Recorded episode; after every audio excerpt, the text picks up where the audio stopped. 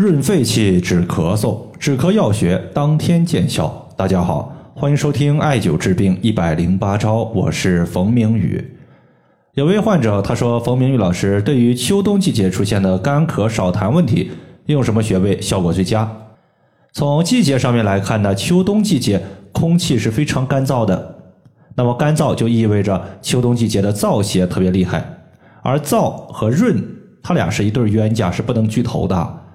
而肺喜润勿燥，肺它喜欢湿润，但是不喜欢干燥的环境，燥邪容易伤肺，而干燥的邪气使肺的阴液受损，肺阴不足，阴液无法制约阳气，那么这个时候肺的阴阳失衡，就会出现一系列和肺相关的急症表现，比如说干咳无痰、痰少、粘稠，或者是痰中带血、声音嘶哑、形体消瘦、口干、咽干、五心烦躁、潮热盗汗，包括两个脸颊潮红，它都和我们的肺阴不足有一定的关系。那么对于润肺止咳，在今天呢，我和大家推荐三个比较常用的穴位，包括肺腧穴、鱼际穴以及太溪穴。首先，燥邪损伤阴液，肺的阴液受损会使得肺火没有了制约，在肺火的一个烘烤之下，我们的肺会变得越发干燥，同时肺里面的津液被肺火所炼化，还会形成痰，这种痰呢一般比较粘稠，且色泽发黄，甚至痰中可能还有带血的情况。此时我们就必须要滋阴养肺，清降肺火。清降去火首推迎穴，迎穴它不是一个穴位，而是一类穴位的总称。我们人体的12条经脉之上，每条经脉都有一个迎穴，我们经常说迎主身热，迎穴它是清降火邪的重要穴位。比如说肺经的迎穴是鱼际穴，鱼际穴可以清肺火，胃经的迎穴叫做内庭穴，那么内庭穴可以降胃火，以此类推。所以肺经的迎穴、鱼际穴它可以清肺、泻热、利咽、止痛。另外，心作为君主之官，主血，人体的血液循环动力之源就是心气的推动，如果心脏不好，心气虚，血行无力，就容易出现心绞痛、心慌、心悸、胸闷等心脏类问题。而鱼际穴属于肺经，肺它是主一身之气，所以艾灸肺经的鱼际穴，它有助于恢复心脏的供血，所以鱼际穴我们有的时候也称之为速效救心丸。这个穴位呢，我们在找的时候可以把双手的拇指和其余四指分开，虎口相交叉，大拇指的指尖在我们的一个大拇指下方所点按的位置，就是鱼际穴的所在。